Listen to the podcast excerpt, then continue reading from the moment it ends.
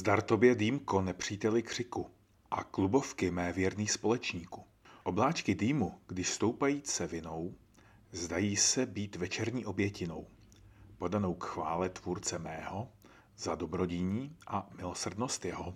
Milí posluchači, já jsem Petr Jan Dáček ze spolku Orientalistický Express a vítám vás u podcastu jménem Stepping into Asia. Konkrétně u minisérie zaměřené na to, co a jak se v Asii dělalo se starým dobrým tabáčkem. To jste už jistě poznali z úvodních veršů. Ty napsal Sir Samuel Garth, což byl anglický lékař a básník z přelomu sedmnáctého a osmnáctého století a mimo jiné i absolvent University of Cambridge. Alespoň tak jeho verše citoval George Latimer Apperson, školní inspektor a literát, který napsal a roku devatenáct set čtrnáct vydal knihu jménem The Social History of Smoking, tedy sociální dějiny kouření, která je jedna z nejlepších knih podobného typu, jaká se mi kdy dostala do ruky. Než se ale budeme věnovat tabáku podrobněji, tak je potřeba zdůraznit, že kouření a užívání tabákových výrobků škodí zdraví. Dnes už to víme s naprostou jistotou, dříve se i lékaři domnívali, že užívání tabáku může být svým způsobem prospěšné, nicméně už v knize The Natural History of Coffee, Chocolate, Tea and Tobacco, vydané v Londýně roku šestnáct set osmdesát dva, se píše: Každý ví, že tabákový olej je jedním z největších jedů přírody a že několik kapek nakapaných na jazyk kočky jí okamžitě způsobí křeče, díky nimž kočka zemře. Zde autor textu očividně naráží na otravu nikotinem. Nicméně my se v našem podcastu nebo v jeho minisérii nebudeme zabývat lékařským přístupem k tabáku, kouření a jeho škodlivosti, ale přístupem antropologickým, který je založený na srovnávání, tedy jak k tabáku přistupovali v různých dobách, v různých kulturách a na různých místech. Dále na relativismu, to znamená, že nebudeme prohlašovat, že to, co jsme dělali s tabákem my, je lepší než to, co s ním napadne udělat někoho jiného. A dále na holismu, to znamená, že se budeme snažit podívat na to, jakou roli měl tabák ve společnosti jako celku a v jaké měl vztahy s dalšími společenskými jevy a institucemi. Tuhle definici antropologie jsem si vypůjčil od doktora Nikolase Hrimena z Univerzity Latrobe v Melbourne, který má mimochodem dva krásné podcasty. Jeden se jmenuje The Odiable Anthropologist a druhý Witch Hunts and Persecution, kde se věnuje tedy honům na čarodějnice, jakožto antropologii persekuce a je nesmírně zajímavé si je poslechnout.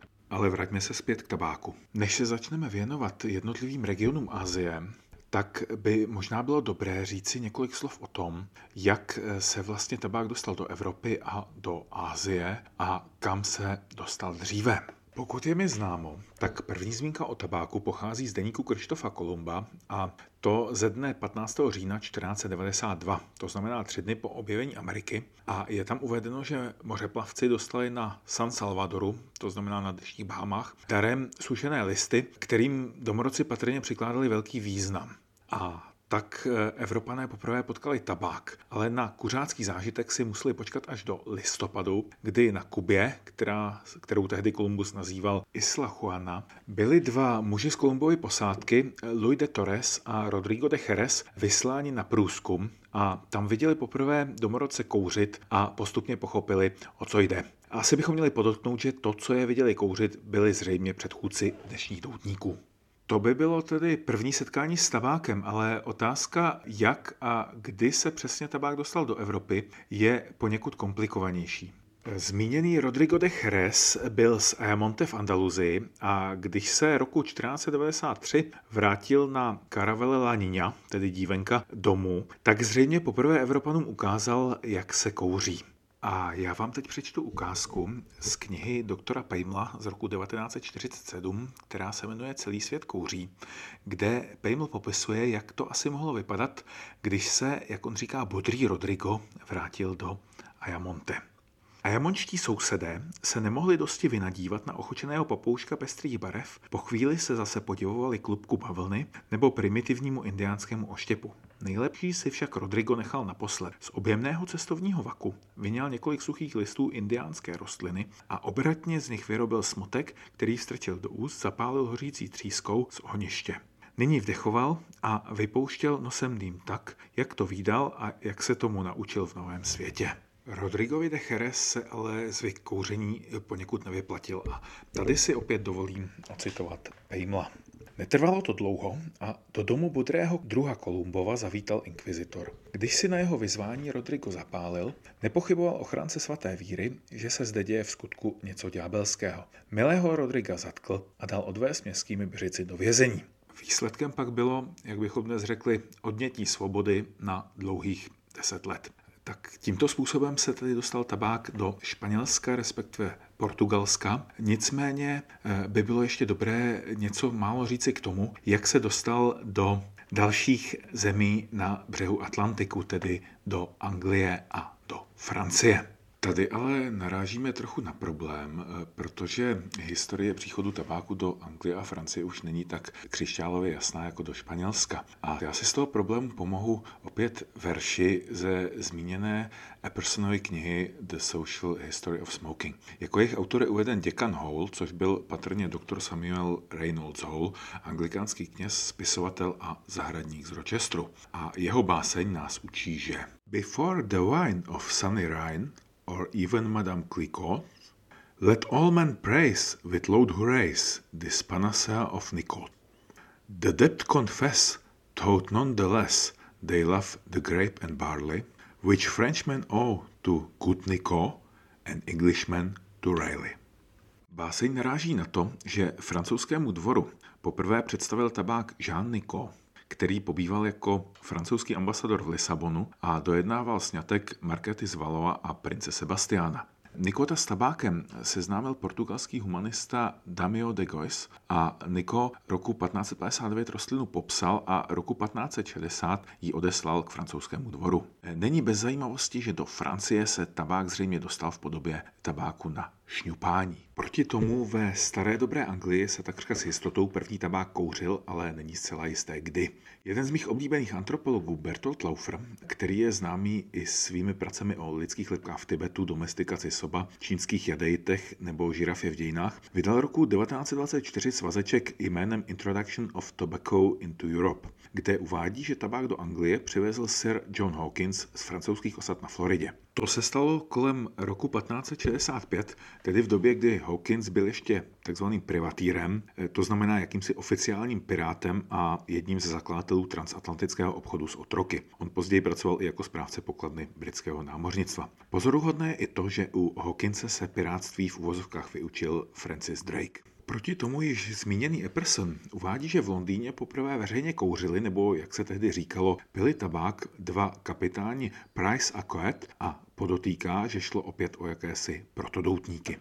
Nejpopulárněji je ale s tabákem v Anglii spojován Sir Walter Raleigh, jak jsme už slyšeli v té básni. Siru Walterovi bylo v roce patnáct set šedesát pět dvanáct let, takže asi nelze předpokládat, že by patřil mezi první kuřáky v Anglii. Je také doloženo, že kolem roku patnáct set sedmdesát tři, to znamená, když mu bylo dvacet jedna, bylo kouření tabáku ne sice obvyklé, ale také ne neznámé a dochoval se popis dýmky jakožto nástroje tvarovaného jako malá lžička. Od roku patnáct set devadesát čtyři se Walter Raleigh podílel na kolonizaci Nového světa, mimo jiné založení kolonie Virginie, což je v dnešní severní Karolíně, ale sám cestoval spíš po Karibiku, Guajáně, Venezuele a mimo jiné také v povodí Orinoka. Lze předpokládat, že jeho spojení s tabákem vyplývá z toho, že se stal jakýmsi symbolem té anglické kolonizace nebo dobytí Nového světa. Ale abychom se vrátili opět k Asii, tam se tabák dostal zřejmě o něco později než do Evropy, a to na počátku sedmnáctého století.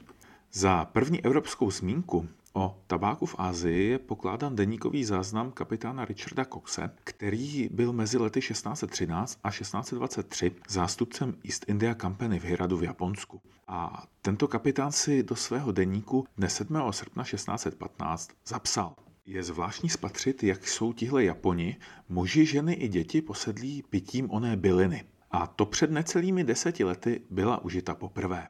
Můžeme to tedy shrnout tak, že po objevení Ameriky, nebo prakticky s objevením Ameriky, se Evropané seznámili s tabákem a tabák se potom velice rychle rozšířil jak do Evropy, tak do Asie a počátkem sedmnáctého století kouřil už prakticky celý svět. A protože mám rád mikrohistorický přístup a je mi sympatický takzvaný lingvistický obrat a oceňoval jsem vždycky narrativní postupy v psaní dějin, tak si myslím, že některé momenty z historie se hezky přiblíží vyprávěním příběhů.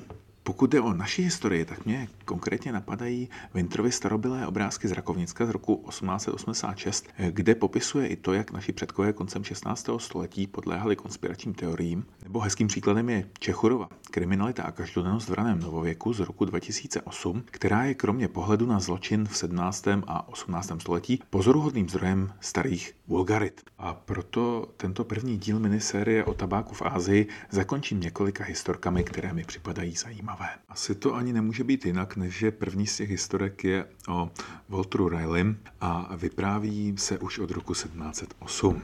Šlo o to, že Sir Walter, když kouřil a prýkouřil dvě dýmky denně, tak poručil jakému si svému sluhovi, který je v té anglické verzi popsán jako Simple Fellow, aby mu přinesl korbel piva. Když onen sluha s korbelem dorazil, měl pocit, že jeho pánovi hoří hlava, což způsobil tedy kouř z dýmky, tak Siru Walterovi onen korbel vylil na hlavu. Tahle historka se v Anglii vypráví v mnoha obměnách. A poukazuje možná na jednu zajímavou věc, a to, že kouř se v té době vydechoval nosem. A protože od sedmnáctého století se tabák začal spojovat minimálně v Anglii s jakousi představou gentlemanství, tak dokonce existovali i profesoři kuřáckého umění. Tito lidé vás naučili za určitý poplatek to, jak se správně kouří. A jenom taková malá zajímavost, dokonce někteří tehdy věřili, že když člověk umí opravdu dobře kouřit, tak je z toho vyfukovat kouř ušima. A protože se tabák nepojil jenom s gentlemanstvím, ale i s exotikou, tak první trafiky nesly jména jako třeba Black Boy, nebo The Virginian, nebo případně Sir Walter, anebo Sir Walter Raleigh. Kromě toho také názvy trafik obsahovaly odkazy na tabákové smotky, což byla asi jedna z prvních forem tabáku dovezená do Evropy. Tudíž se setkáváme s názvy jako Tobacco Roll, nebo je Golden Tobacco Roll, Three Tobacco Rolls a podobně. A protože s obchodem s koloniálním zbožím se často pojil symbol cukru, tak se někdy setkáváme i s tím, že byly obchody označovány jako Tobacco Roll and Sugar Loaf, nebo Sugarloaf and Three Tobacco Rolls. A poměrně brzy se asi začaly objevovat dřevěné vyřezávané figury. Ty představovaly buď stereotyp černocha nebo indiána, kteří byli zaměňováni a společně spojováni s tabákem, zřejmě tedy v rámci toho, že od indiánů se Evropané naučili kouřit a že černoši byli zotročováni a dováženi na práci na plantážích. A tyto figury často měly v rukách svazky tabáku a podobně a udržely se po celé devatenácté a do první poloviny dvacátého století. Kromě toho bylo časté spojovat tabák s námořníky, Holanďany a nebo dokonce Skoty, takže před trafikou mohla stát i vyřezávaná figura obyvatele skotských Highlands v tradičním kiltu, jak si dává šňupec tabáku. A když už jsme u šňupání tabáku, tak zajímavé je, že původně bylo zvykem nosit sebou kus tabáku a takový pilník nebo rašply, francouzský rap, který tedy se používal k tomu, že si člověk ten tabák nastrouhal a teprve poté si šňupnul. Koneckonců dodnes se zachoval typ tabáku rapé. Podobné rašple jsou dodnes k vidění v některých muzeích a dokonce se i prodávají. Většinou jsou zpracované ze slonoviny a jsou poměrně nákladné, jejich ceny se pohybují v tisících eur, případně dolarů. Kouření bylo populární i v církvích, minimálně tedy v protestantských, a doktor Samuel Garth, což byl významný učitel, literát a duchovní, který žil na přelomu osmnáctého a devatenáctého století, prý vykouřil až dvacet dýmek za jeden večer. Nejsem si tedy jistý, jestli je to výkon hodný přímo úcty, nicméně je to výkon silně nadprůměrný. Doktor Garth prý trval na tom, že bude kouřit kde a kdy se mu zlíbí a svým hostitelům dokonce kladl podmínku, která zněla no pipe, no par. Já vám teď povím jednu z kuřáckých historek, která se o něm vypráví a která se stala v Bristolu v hospodě u Křoví. Když si tam chtěl Samuel Garth zapálit, tak mu číšník řekl, že tam není dovoleno kouřit. A bodrý doktor mu na to odpověděl doslova. Dobrý muži, já jsem kouřil výdel na všech šlechticů v Anglii a vévodkyně z Devonshiru mi řekla, že mohu kouřit v každém pokoji jejího domu, kromě její šatny. A tady v téhle špinavé špelunce mi zakazujete kouřit? To je udivující, přineste mi účet. Ale ještě než se vydáme do Asie, tak se vraťme z Anglie k nám do Čech. A zkusme si říct, kdy se poprvé objevil tabák u nás. Peiml uvádí, že první zmínka o tabáku u nás pochází z roku patnáct set devadesát šest a je z Mattioliho herbáře, kde je uvedena na straně tři sta osmdesát šest. Já jsem se do toho herbáře díval, našel jsem ji tedy na straně tři sta osmdesát sedm, nicméně o tabáku se tam skutečně píše a píše se tam tedy to, že tato bylina pochází z Ameriky a k nám se dostala přes Francii a že se u nás již v té době pěstovala. Kouření pak prý se u nás rozšířilo až za třicetileté války a docela hezky to popisuje Zikmund Mintr ve své novele Mistr Campanus, kde ukazuje, jaký dojem asi na Pražany mohlo vyvolat to, když poprvé viděli žoldnéře Fridricha Falckého, jak kouří. Cituji. Pulpit běžel hlubokou cestou všece k Věven, ale neběžel sám. Běželo s ním hejno mladých, starých, všichni běželi za anglickými vojáky třemi, kteří, majíce nějaké trubky v ústech, vypouštěli z huby kouř. Mordidy, to je fraška, mordidy blázni. Kouř z trubky, kouř z huby. A kde to hoří mordidy a co ta trubka?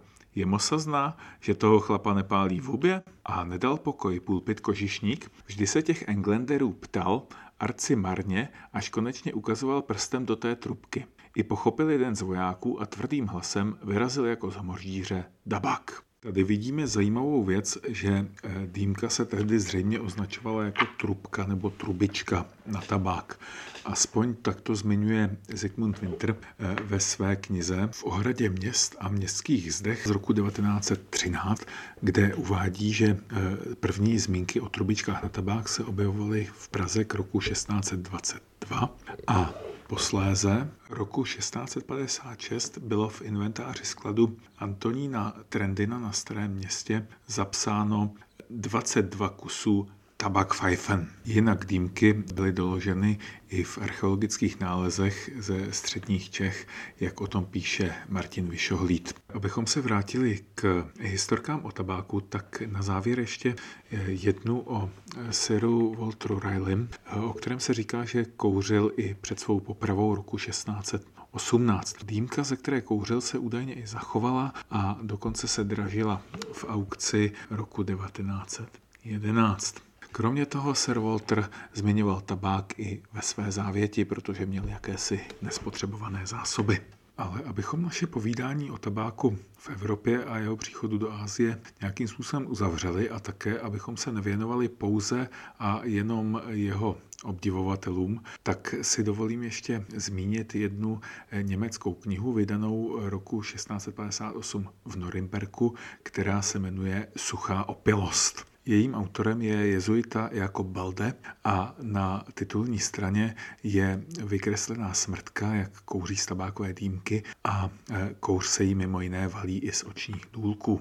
Také se tam píše o tabákových sklepích, v kterých se slézají holandští kuřáci a nebo o tom, že kdo kouři věří, tak ten kouřem i zemře. Kromě toho je tam pěkné varování pro nastávající matky, že pokud nechtějí mít nějaké černé děti nebo děti v podobě Afričanů a Egypťanů a Maurů, tak se mají vyvarovat kouření. A protože už se blížíme k časovému limitu, tak bych si tady dovolil skončit. Doufám, že se vám první díl naší minisérie líbil a že si poslechnete i příští díl. Ten bude o kouření tabáku v Tibetu, což není dáno nějakým systémem, ale tím, že ho budu připravovat já a že jsem studoval tibetanistiku. Mimo jiné se v něm dozvíte, jestli měli mniši v tibetských klášterech větší problémy s kouřením nebo s pitím a jak démonka porodila tabák. A na úplný závěr přečtu satirické verše proti tabáku z roku šestnáct set dvacet čtyři, které cituje i Apperson.